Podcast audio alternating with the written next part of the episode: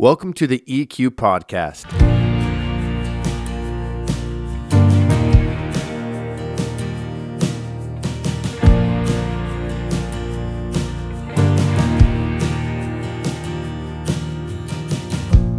Hey, welcome to the EQ Podcast, a show focused on equipping ministry leaders within the Calvary Chapel Association in the Pacific Northwest.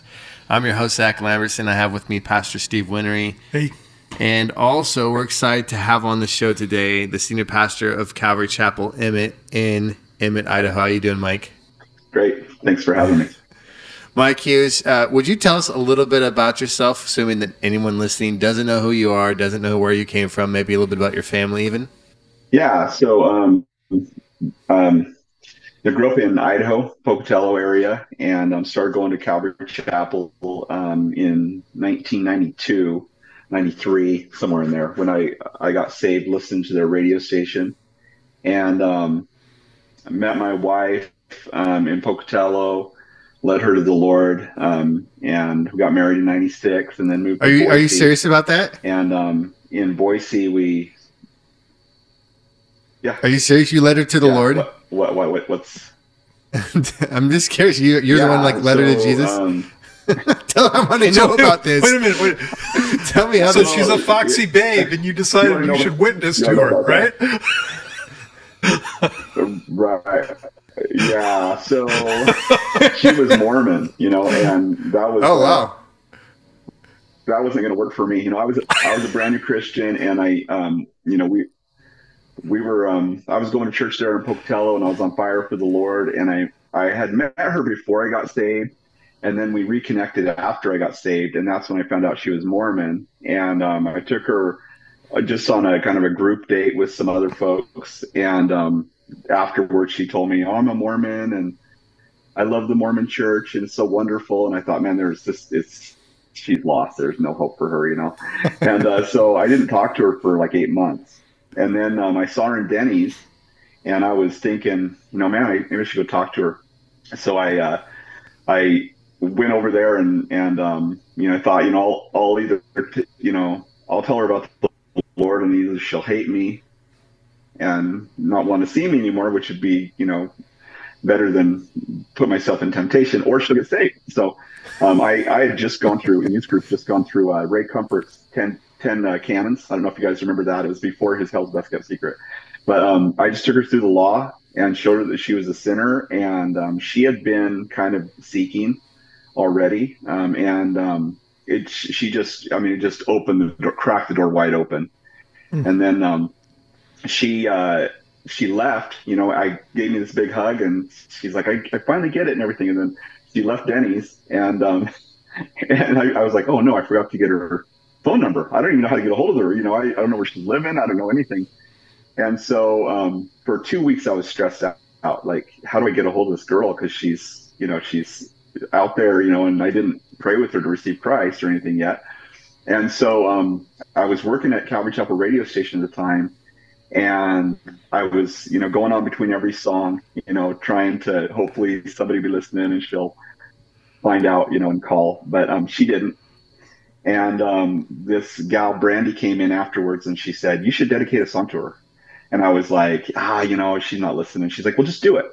And so I was like, "Okay." So I I, I don't know what I was thinking, but I just looked at the CDs, and there was a song called "Time for a Change," and that just sounded right. Like I didn't even know the song.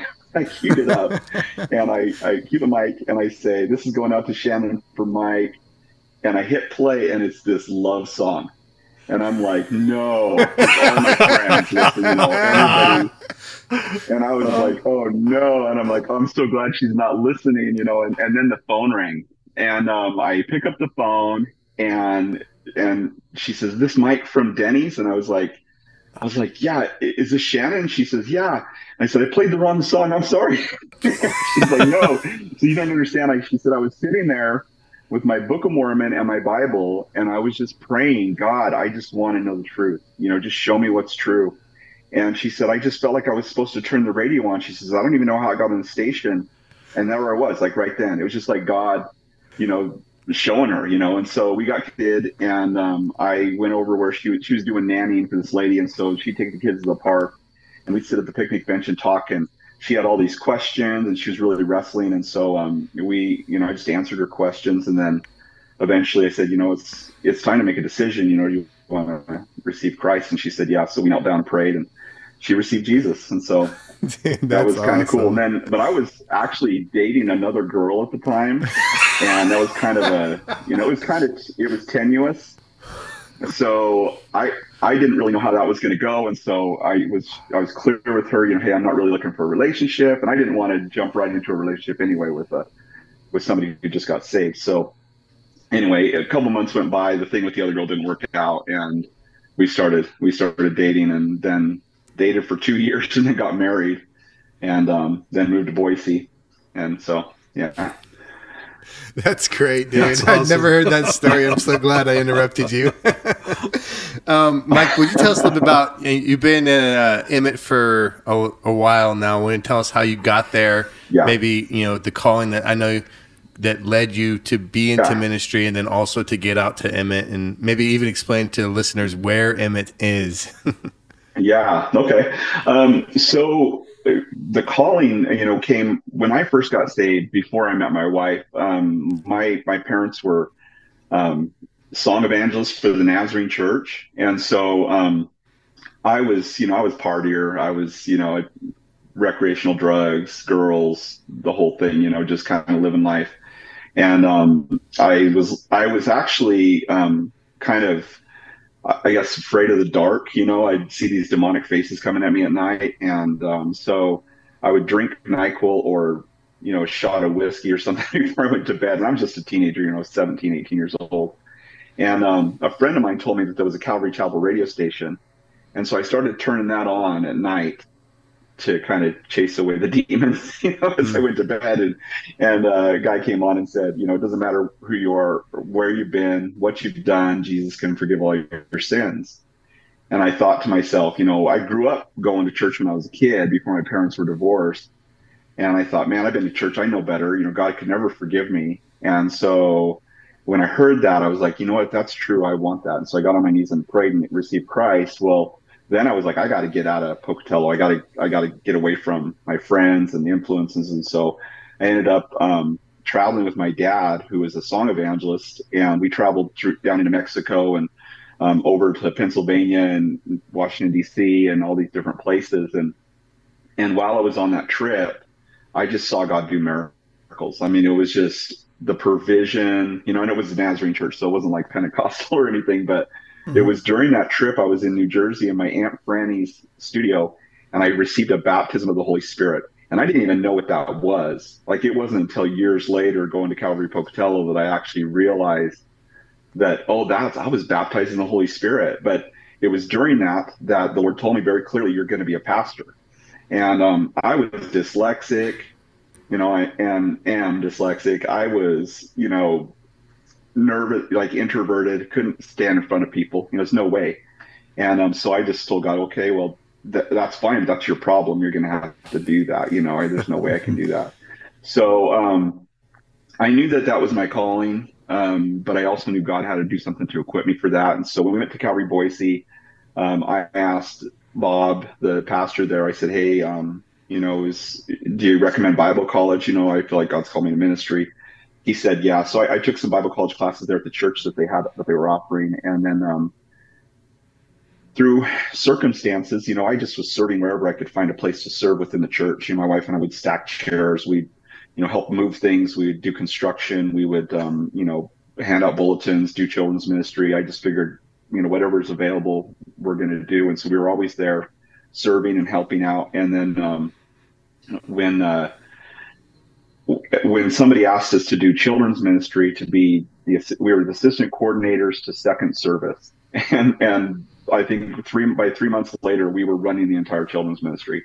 Mm-hmm. and at that time um, pastor bob was he was getting tired of doing his fruitful ministry class for a bunch of people who weren't doing ministry. And so he told dan davis the his assistant pastor he says i want you to find the people in this church that are actually doing ministry and we're going to do an intern program so they started this intern program, and he asked us to be a part of it. And so it's kind of a um, a brand new thing. And so we interned for a year, and um, we had some friends that moved out to Emmett, which is just north of Boise, about 25 miles as the crow flies, um, about a 30, 40 minute drive from Boise. And um, we had some friends moved out here. Um, the guy took a job as a police officer, and they came over one night for dinner, and he said, "Hey, you guys should plant a church in Emmett. You know, there's there's no Calvary Chapel there." And I said, "Are there are there people in Emmett? Like it's just a tiny town, isn't it? You know, is it really worth it? You know?" And and my wife's like, "You know, we should pray about it." And he's like, "Oh yeah, it's you know, it's about eight thousand people." And at that time, I think it was about eight thousand. And I was like, okay, well, let's we'll pray about it. And so we prayed about it. Reluctantly, I prayed about it. We go to the interim meeting um, the next Thursday, and um, we're going around introducing ourselves. And you know, and I wasn't like super like confident, like I'm going to go start a church or anything like that. You know, it was it was just kind of like I'm just going to follow the Lord's lead. You know, and um, so here I'm in this interim program. I'm hesitant about that, but I'm also starting to feel stirred, like God's going to do something. And I started asking Shannon questions like, if God takes us to Kentucky, would you go? And she's like, yeah, yeah, I'd go. I said, okay. And so I, I felt settled about that. Well, then this Emmett thing comes up and we go to the interim meeting and um, we're introducing ourselves and um, the, the the new guy was the pastor at Calvary Chapel Centralia, Ben Park, and you probably know him. But he was he was the new guy, and so we were all introducing ourselves to him. And um, Ben, um, you know, uh, as we're as we're introducing ourselves to Ben, Pastor Bob says, um, "So, you know, who are you going to be, and what do you want to what do you want to be when you grow up?" Is what what the question was. And so I'm Mike, and I said, "You know, whatever the Lord wants." And Pastor Bob says, "Well, don't you want to be a pastor?" And I says, "Yeah, if that's what the Lord wants." And he looked at Shannon, my wife, and he says, "Doesn't he want to be a pastor?" And she kind of nudges me. She's like, "Yeah, you know, he does want to be a pastor." And um, Bob says, "We need a pastor in Emmett." And I was like, "What?" That's crazy. Like we just prayed about that. That's really weird that you would say that. Like, you know, it was kind of like everything slowed down and it's like Emmett reverberated in my ears, you know, kind of thing when you said that. And I'm just kind of like, wow, you know, like, is is this what God's doing? So we went to a prayer retreat. I think it was a week or two later up to Garden Valley and spent the weekend just fasting and praying. And then came back down through Emmett. And when we came into town, um, I just had that Calvary Chapel um, song, Little Country Church on the Edge of Town. Yep. And so I could see, okay, this is down into town, but we're on the edge of town. I, and I said, I think we're supposed to look up here on the bench. And so we drove down the road and drove right to the school that we ended up buying. And my wife said, Look, there's an abandoned school. So we pulled in, we looked in the windows, we walked around the building, prayed that God would give it to us. And then I went back to Pastor Bob and I said, Hey, I think um, God's called us to Emmett. You know, I, we've been praying about it. And, and I said, So what do you think? And what do we do? And he said, Well, I'll give you a list of people that have come to Calvary Boise. And, um, you know, you can call and start a Bible study. And if God blesses it, it will grow into a church. And if not, then, you know, we'll see you back here. And I was like, okay. What he didn't tell me was that I'm the sixth guy that he sent out to Emmett. Oh, and wow. every other guy kind of came back, you know, wow. upset and everything. So, um, but anyway, so we, we go out to Emmett April 2001 and um, plan to start this Bible study. And within, I think it was by September, we had about 40 adults that's awesome. And so I went back to Bob and I said, "We have 40 adults, you know, and and um, this is kind of funny because he he kind of cocked his head sideways and he's like, "Already?" And I was like, "Yeah, you know, sorry, I don't know, I don't what to say." He's like, "I thought you'd be out there for a couple of years before you're ready to plant." And I was like, "I was like, okay." So then he said, "Well, why don't you just bring everybody here on Sunday morning to Calvary Boise, all all your people, and I'll talk to them about the responsibilities of being a church." And I was like, "Okay." And I think, you know, thinking back on it, I think he was thinking, "Does he really have people?" You know. we show up, and he walked in the room, and he saw all these people there. I mean, all forty of us were there. You know, with bells on, we're excited. You know, and he he kind of looks around, and then he left and I was like, what's going on? And so for 15 minutes, we just kind of sat there and we prayed and whatever. And then finally he came back in and he gave everybody the lowdown about being a church. And, um, and so then I talked to Dan Davis, who had just planted a church a year before me. And Dan, I, I said, Dan, you know, how do you how do you start a church? I mean, you just started your church. How do you do it? And he says, Mike, it's kind of like Nike. You just do it. Hmm. And I was like, okay, let's do it. You know, so so we rented a little place. Um, we inquired about the building, um, the the school that we had looked at, and um, what was weird is that school, the school that we were we were wanting to buy, was given to the school district by the Spratt family here in Emmett in 1905 for the bargain basement half price deal of $17.50. And oh, so wow. um, they had a deal that if you ever stop using that as a school, we get to buy it back at the original half price, you know, $17.50. So what happened was the school district stopped using it. They went to sell it.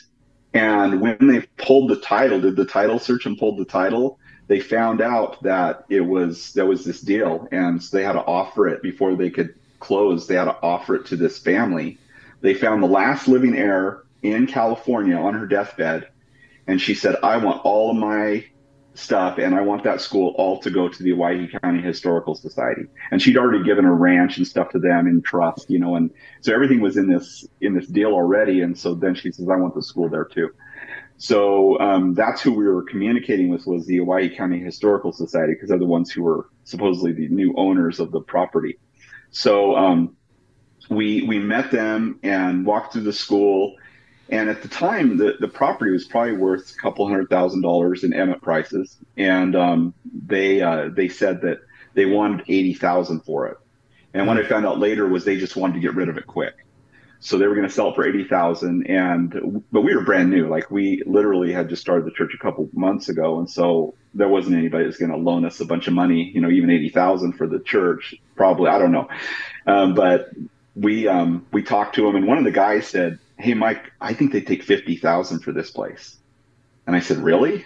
And he said, "Yeah." And I said, "Well, where we get fifty thousand? I mean, you know, we, we probably wouldn't get, be able to get that either." He's like, "Oh, I can." I can get that. He says that's no problem. I know people who would who would invest in the church at that at that amount. And I was like, okay. So I I talked to my few elders and they said, yeah, let's do it. And I went back to the guy and he said, oh, I'm sorry. I talked to my investors and I can get forty five thousand for you, but I can't get fifty. And I said, that's amazing. And he's like, well, what do you mean? I said, well, we thought they'd take 50, but if they take 45, it'll be a miracle. he said, okay, let's do it. So we went out and um, offered the County Historical Society, 40,500 and figured that they they counter with 45, you know. And um, we just we just went out there and met these people and it was like a whole group of like there was probably 20 of them and there were most of them were like in their 80s and 90s. There was one guy that was in his 60s and another gal who's 18. And um, we said uh, you know, we're we're Calvary Chapel. You know, we're not supported by another church. We're you know, we just we, we're autonomous, and so we have to pay our own bills. We believe we're God guides, God provides, and if you guys would be willing to sell it to us, we'd be grateful. But don't feel like you have to, you know. But this is this is something we'd really love to have, you know. And um, we left, and um, later on, uh, when we went to put our earnest money down, after they'd accepted our offer, um, this lady gives me her phone number. Like she's she's in a wheelchair and she's like 80 years old. She's like, "Give me a call. I got to tell you about a miracle." So I called her and she said, "When you guys left, they just started making fun of you. They they were some of them were angry. Some of them thought it was ridiculous. Somebody said, "Why don't we all hold hands and pray to the gods, and maybe the gods will tell us to give it to them for nothing?" And she said they were just it was just a hostile environment. And she said but i thought you know what? These people seem sincere and i'm a christian. And so i prayed lord you know what? If you want these people to have this building you know then you can change everybody's heart in two weeks. And so she figured by the next meeting in two weeks so she said why don't we just come back in two weeks and and decide this? And they said no we're making a decision tonight and she says okay god you have five minutes and then the guy sitting next to her who's who's uh, who showed us the building, he said, um, "Why don't we just counter and give it to him for 45 and just get rid of it?" And she said, "Well, well, I second that." And she, she said, then the president was like, "Well, is that a motion?" And he's like, "Yeah, it's a motion, 45,000." And and he says, "Okay, anybody have anything they want to add or say?" And, she said, "He says, okay, is that a second? She says, "Yeah, that's a second. And he, and he said, all in favor. And she said, she's never seen these people agree on the color of carpet or paint color or what they're going to do with any project. They always argue. And she says, this is the first time it was unanimous. It was a miracle. so wow. we ended up buying our building for 45000 And um, the, the guy who was getting the investors, they gave us 60 after that. And so we had 15,000 to play with to fix up some stuff and um, get our sanctuary ready. And um, yeah, just, just the way the Lord provided, you know, um, just really cool. So that's way cool. that's kind of our, our story. How much land yeah. came with it? We've been here Mike? for um, tw- um, three, three acres. That's cool. Yeah. Uh, I was just gonna say we just we just paid off ten acres downtown, so we're gonna be moving, Lord willing. You know, things we we actually got the property when um, COVID hit, so we we got our plans already, and then COVID hit, and then everything changed, and prices here went way up. So yeah. now we're just getting back to the point where we're getting ready to build. So so nice. you t- took over that school, and eventually uh, you took over a private school in town too, right? That occupies your school. Would you, I want I wanted just to ask you, maybe you can clarify that, but I wanted to ask you, you know, what have been some positive things that have come out of that partnership that you might encourage some other guys who are thinking, you know, we want to start a private school because I think that's a really important thing in your community, and I think I know it's been a huge part of your church culture as well. Yeah. Um, so we had a, a school approach us um, in 2013. Actually, I think they first approached us in 2012, and they said, "We'd love to partner with you guys and use, you know, we could use your your space, or we could share space, or something like that." And I just, you know, I thought there's no way this is going to work if we don't take over the school. And so I told the guy, I said, the only way we'll do that is if you come on staff and you become part of our team. And so he said no. Um, his sister was also part of it. Um, and so a year went by. And finally, one day I got a call and he says, I'm ready to do it. And um, so I said, okay. So I sat down with my, my elders and team and everything and said, okay, what do we do here and how do we work this out? And basically, um, we just, we basically brought them in and the, the thing was, we were not going to change anything for a year. We were just going to let them get settled. And um, then after a year went by, we would start to make some changes. Um, and, and that was a little bumpy at first because there was a lot of people who expected, um, oh, Calvary Chapel's going to take over. So now everybody's going to get a raise. And, you know, you know, we're going to improve, we're going to get to be able to improve the things that we want to improve and change the things we want to change. But really, the only thing that changed was the location. And um, that first year, they had they had like two um, double wide trailers that they were doing the school in. So they moved to our facility, which was much bigger, and the school went from 50 kids to 72 kids. And then the next year it was 96 kids. Then the next year it was um, 112, 113, and um, and so it, has been great. I mean, honestly, the the marriage between the school and the church has been mostly good, um, and, and, yet we've had some pretty severe challenges as well. You know, and I, I think that it's, I, I, think if it's something that God's calling you to do, I never really wanted a school um, because I just I don't know, seemed like a lot of drama, but mm-hmm. um, you know, as as my wife was praying for a school and um, she didn't want to put the kids in the trailer houses down on you know on 12th street so yeah. she when when it came to our church it was answered prayer for her but um i was i was open to it you know at that time. And as long as i didn't have to run myself you know and that was kind of the thing. I didn't want to i didn't feel like being a principal or anything like that. So um, yeah the lord the lord opened the door and it, it's worked out great. Um, the school's doing awesome. Um, we have i think 135 students this year. Um, and we have two two campuses. We have a elementary campus downtown um, that we bought a few years back in 2018, and um, we got that. That was another miracle. It's a whole another miracle story. But we bought a million dollar building for 250,000 or 270. Talk about some of the fruit that you've seen uh, from the school. Um, you know, it's it's been um, I, I think a couple different things. We've seen a lot of people who were part of the school that were not really connected to a church um, get connected to church fellowship, and a lot of people get saved through that. Um, I think as far as um, the church, when we brought the school to the church, the church exploded in you know in uh, I don't know it, it um, the the church exploded in in growth as well as the school, and I think that you know having the partnership just kind of added credibility to both ministries mm-hmm. a little bit. Um, but you know we've seen a lot of a lot of students um, come to the school and you know get on fire for the Lord. We've seen a lot of um, people, families, you know, come to the church from the school and get on fire for the Lord.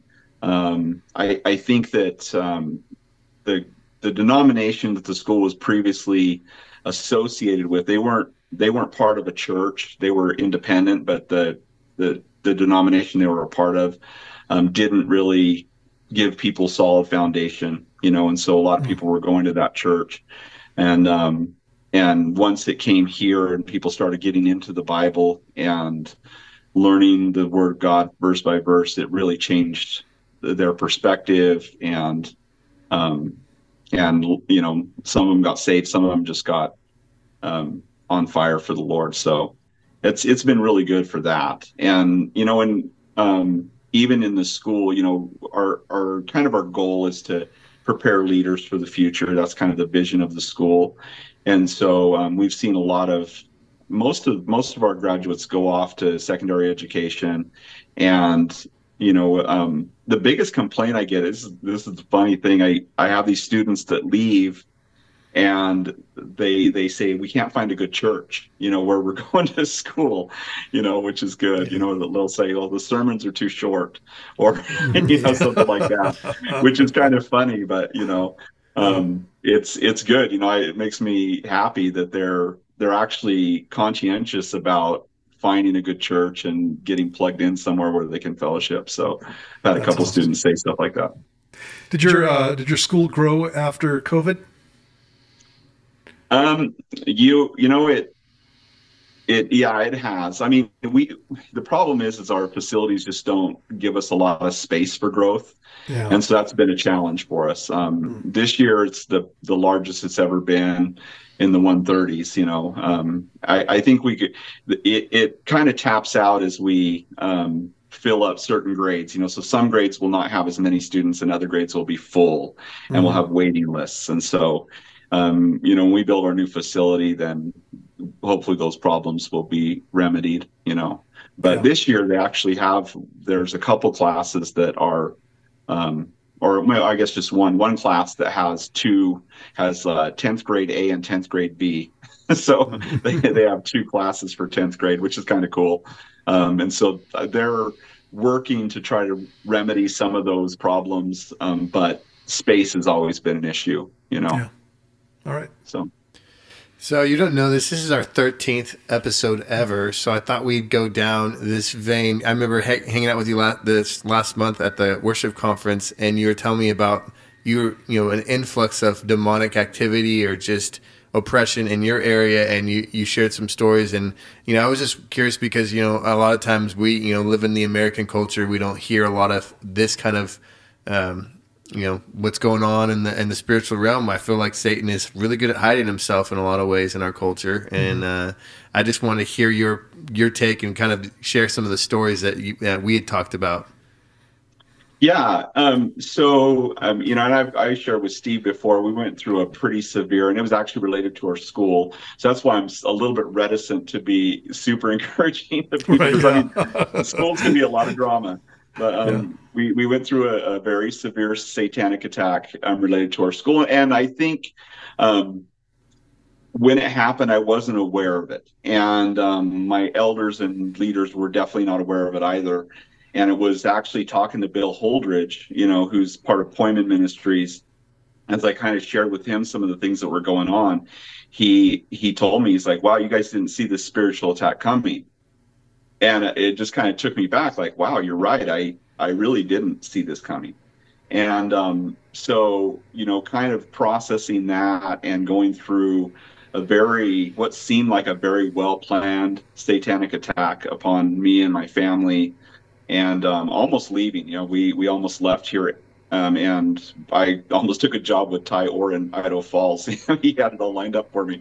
You know, that's how serious it was, and um, yet we had you know brothers and sisters here who were walking with us through it. And in fact uh, of some friends of ours that we've known since actually since youth group in pocatello that live here in emmett with us. And um, they would they would come and walk us every day you know like just they were going for a walk and they'd take us and walk us around the park and pray with us. And you know for the longest time they didn't even know what was going on because we just weren't talking about what was happening. And um, so um, anyway started to get become aware of just how um, how much this actually is is um, happening within the world that I think that I was largely unaware of, and I think that theologically the way I thought about demonic activity and spiritual warfare was pretty naive because I, I know that I've experienced some spiritual warfare, but nothing on this level and nothing this confusing because that was really a big part of it. It was just so confusing. And um, and to this day, I think most people don't even realize all that has happened. You know, all that happened. You know, in the whole thing. So it's just it's crazy. But um, I started to just do a little bit more reading on it, and you know, at I, I kind of had this idea that you know, being a Christian, you know, I'm pretty much impervious to the devil. you know, like he, he can attack, and that's you know, little uprisings, but greater's in he who is in me than he who is in the world, and you know, and that's true. But I also was kind of neglecting the verses that said, um, "Be vigilant," you know, and the enemy walks around like a roaring lion, seeking whom he may devour and so you need to be you know steadfast and and vigilant. And, and this is happening to all your brethren in the world. And i i just hadn't really thought about that you know that wow. And then then the full armor of god. Like why would we need the full armor of god if there wasn't actually a real attack you know taking mm-hmm. place?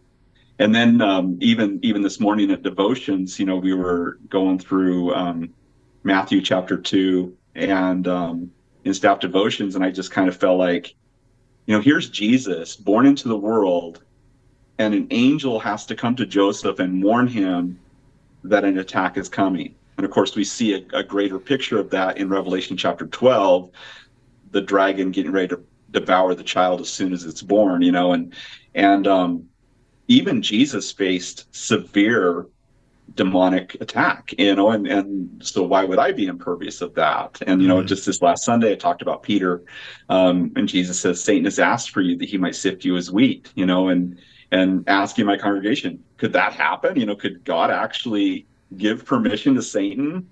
You know and and i i think that um i think that those things you know looking back on all of it i think that the lord allows those things in our lives um, to sift us to break the kernel off to soften us to make us and mold us into what he wants us to be. So you know the devil's still god's devil.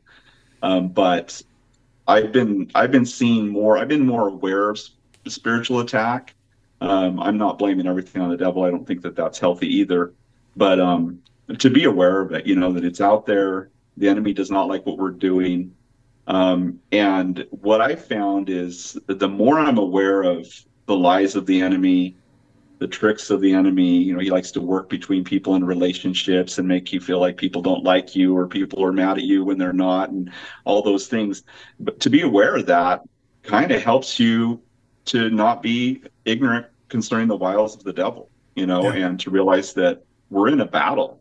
Like this, we're not here because life's supposed to be easy or, you know, you know, we're living for this world. I mean, we're going to be here for a second compared to eternity and then we're going to rule and reign with Christ for a thousand years, and we're going to, you know, have a new heaven and a new earth, and that's what we're living for, not for for this time here. But while we're here, we live in a world that's still under the sway of the wicked one, and um, so I think it, for me, it's been a real eye opener in the last two, well, three years really, because I think COVID was huge, um, but uh, a real eye opener on how the enemy gets in and how he attacks people and how to be wise to that and how to um, you know put the full armor of god on you know um, it, which is really just keeping my focus on jesus and staying in his word and being strong in, in the lord. Um, and and just being aware that that i'm being lied to you know in my thoughts and in my um, in my uh, experience with other people. You know people don't always they're not always discerning when it comes to the fact that they're being attacked. And so to be, just be wise to that and and to help people through that. You mentioned uh, you know a lot of this came became real obvious to you when you had you know that season of, of trial where the church was you know splintering. I don't know if it was a you know split but you know definitely the lord enemy was attacking you. My i was going to ask what was what encouragement would you give to a pastor who's in a similar situation? Not exactly like yours obviously but you know where there's sure. there's stuff happening and people are you know casting blame or there's dissension and and there's that you know like you said that temptation to want to flee and kind of get out of the area. What encouragement would you give to them my my encouragement is um, do what the Lord tells you to do, and don't do what the Lord doesn't tell you to do. Don't forget in the dark what you know in the light. Mm. You know, I think Satan's first lie that he always tells us is that God is upset with you, God hates you. You know, you, we have these questions about our salvation. Of course, we got to keep our head in our salvation. And, and two things with that, when it comes to the helmet of salvation, we got to remember that we're saved and that he's never going to leave us or forsake us. And the second thing we need to remember is I got to act like a saved person. You know, I got to mm-hmm. keep my head in my salvation.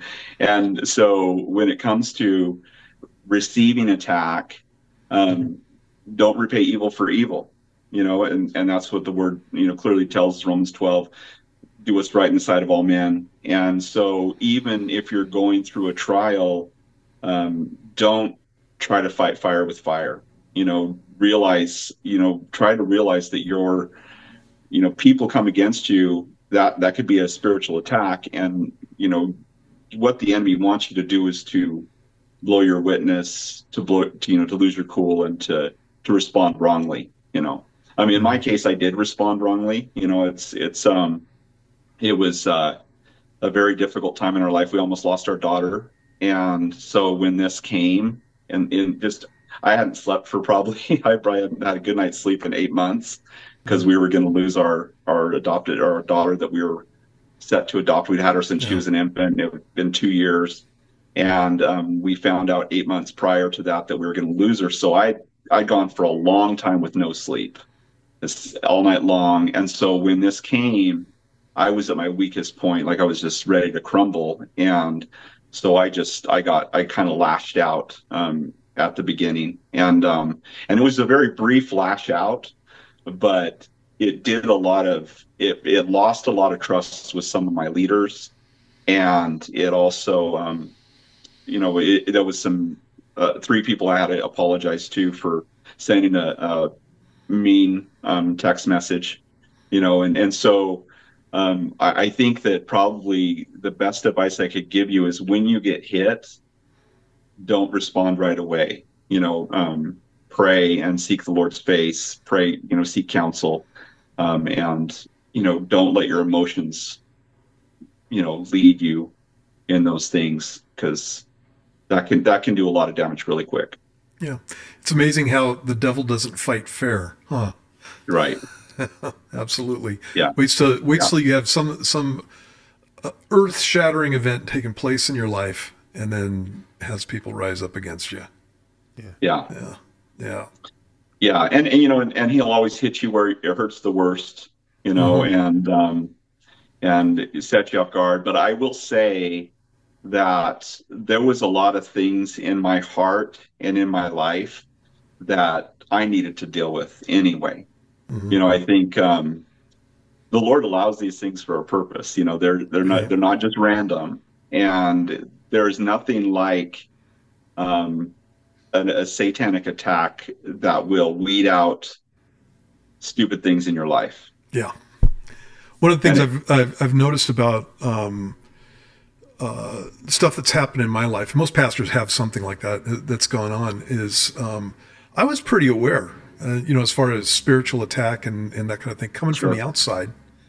and even sometimes from the inside. Um, but there were there were some people that were close to me, and that's where that's where Satan he just got them, man. And it it was I was blindsided, never saw it coming, and yeah. just a just amazing. And so yeah, you know, you're the the things that you're you're talking about absolutely true. I really like what you said about you don't need to respond immediately uh, to what people are saying. Uh, you, you, know that that needs to be a the subject of prayer and going before the Lord and asking Him how to respond. And you know, uh, you you quoted from Romans chapter twelve, and in the passage there it says, "Vengeance is mine; I will repay," says the Lord. Right. And you know, you can you can put the emphasis in a couple of different places. Vengeance is mine; I will repay.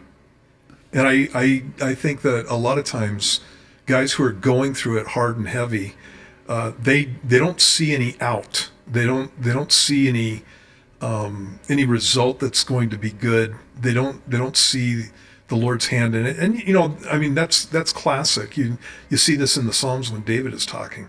Where are you, Lord? Yeah. What what are you doing? Why am I here? What have I done? You know, uh, uh, and uh, that whole kind of thing. But the the promise is that God takes care of these things. Yeah. Yeah, Awesome. I love it. Thank you so much. I got just a few more questions. We call this the lightning round. So you're just going to answer real quickly. Number one okay. is who's your go to pastor, dead or alive, to listen to? Uh, Damian Kyle. Love it. Uh, what's a recent good read, a book you've read that you would suggest to other pastors to, to listen or read as well? Uh, lightning round, man. Shouldn't go so fast. Um, you know, actually, I just we, we just read this for the book of the month at our church, and it was C.S. Lewis's Mere Christianity. I've read it before, but man, it's so. It was like reading it for the first time again. It's, it's such a good book. Yeah, Mere Christianity. All right, last one, and this would be in general. You know, what would be one piece of advice that you want to give to someone who's in full time ministry that you just encourage someone, or someone who's looking to go into full time ministry? Um, stay as close to Jesus as you can. Um, keep short accounts. Don't allow uh, sin or um, just bad habits even to permeate your life. But but keep short accounts with the Lord and stay close to Jesus. That's that's the number one thing. Awesome, Mike. thanks so much for taking time out of your day and hanging out with us. I appreciate you, man. I appreciate your ministry there in, in Emmett, and uh, say hi to Lyle for me. I will. I will. Say hi to your team for me. Love you yeah, guys. We'll Thanks, Mike. Yeah, love you too, man. Yep. God bless you. Yep. God bless. The EQ podcast is here as a resource for our listeners. Check us out at eqministry.com. On our website, you'll find a variety of helpful tools, including past ministry conferences and a contact form to seek out help or counsel from seasoned Calvary pastors who want to encourage you in your serving or answer your ministry related questions. Until next time, God bless.